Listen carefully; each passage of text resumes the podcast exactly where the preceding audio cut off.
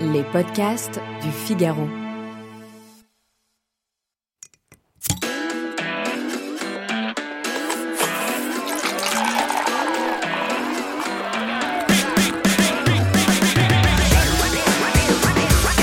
Quand on est parent d'un adolescent, il y a des phrases que l'on espère ne jamais entendre.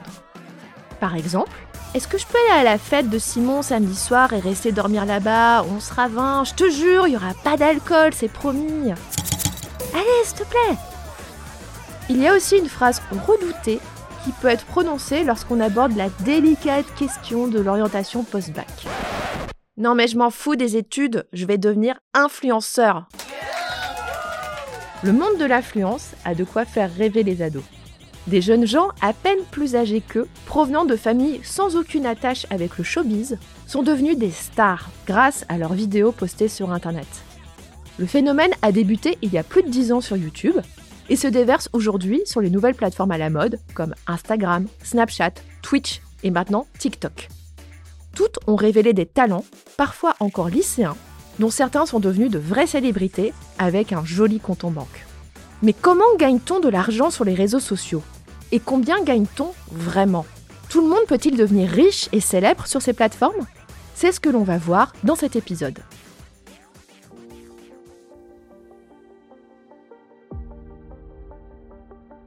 Bienvenue dans Question Tech, le podcast du Figaro qui répond à vos interrogations sur les nouvelles technologies. Je suis Chloé Voitier, je suis journaliste au Figaro Économie et je vais vous aider à y voir plus clair sur les sources de revenus des influenceurs. Mais avant de démarrer, j'aimerais insister sur un point important. Dans le monde de l'influence, il y a beaucoup d'appelés, mais alors peu, mais très peu d'élus. Je vais vous donner un chiffre éclairant. Sur Twitch, la plateforme où l'on peut se filmer en train de jouer aux jeux vidéo, 95% des vidéos produites sont regardées par moins de 5 spectateurs. La concurrence est féroce, que ce soit sur YouTube, TikTok ou Instagram. Et l'algorithme qui décidera si une vidéo sera ou non mise en avant est très difficile à comprendre et en plus, il change régulièrement. Réussir sur ces plateformes, c'est avant tout une question de chance. Mais c'est aussi une question de travail. Pour se faire remarquer par l'algorithme, il faut produire encore et encore du contenu, investir dans un bon micro, une bonne caméra, de l'éclairage, apprendre les rudiments du montage vidéo. Sur Twitch, beaucoup se sentent contraints de diffuser du contenu tous les jours pendant plusieurs heures afin de gagner éventuellement quelques centaines d'euros pour les plus chanceux. Mais la plupart de ces streamers ne gagnera rien du tout. Voyons maintenant quelles sont les sources de revenus des créateurs de contenu. La plus évidente, celle à laquelle on pense tout de suite, ce sont les coupures publicitaires dans les vidéos YouTube car une partie de l'argent généré par ces réclames est reversée à l'influenceur. Oui, mais avant de recevoir cet argent, il va falloir sacrément cravacher. YouTube ne reverse de l'argent qu'aux créateurs qui ont au moins 1000 abonnés et dont les vidéos ont été regardées au moins 4000 heures l'année précédente. Et combien ça rapporte? En décembre 2020, la youtubeuse beauté Carla Neya, qui a 100 000 abonnés, expliquer gagner d'un mois à un autre entre 300 et 1200 euros avec la monétisation de ses vidéos.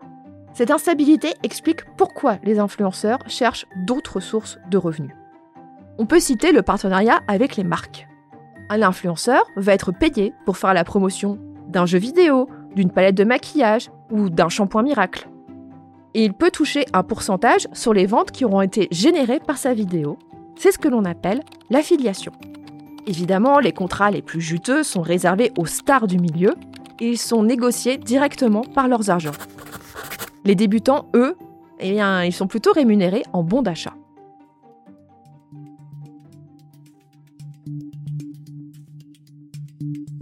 Une autre source de revenus se développe de plus en plus, c'est l'argent versé directement par les fans de l'influenceur.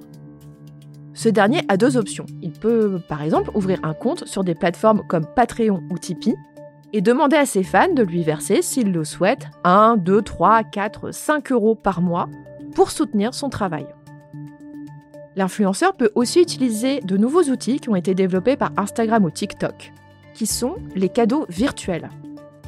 En gros, le spectateur peut envoyer durant une vidéo en direct des diamants, des cœurs ou des nounours, je mets des gros guillemets, qui sont des objets virtuels qui auront été achetés de 1 à 10 euros, voire même 100 euros pour certains. Mais attention, si l'internaute a l'impression de donner de l'argent à son influenceur favori, en réalité, la plateforme prend de 30 à 50% de cette somme et la met directement dans sa poche. Vous l'avez compris, gagner de l'argent sur les réseaux sociaux, c'est pas si facile que ça. Si les stars du milieu signent des contrats de dizaines de milliers d'euros pour une photo d'eux avec un sac à main, il ne faut pas oublier la masse des aspirants influenceurs qui vivotent. Ceux qui auront réussi à se forger une petite communauté de fans fidèles peuvent espérer gagner quelques centaines d'euros par mois grâce à leurs dons. Mais beaucoup ne gagneront pas grand-chose malgré des heures de travail.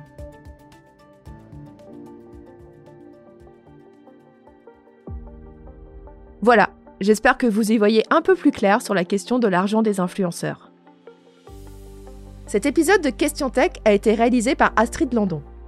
S'il vous a plu, partagez-le autour de vous et abonnez-vous à Question Tech pour ne pas rater nos prochaines publications.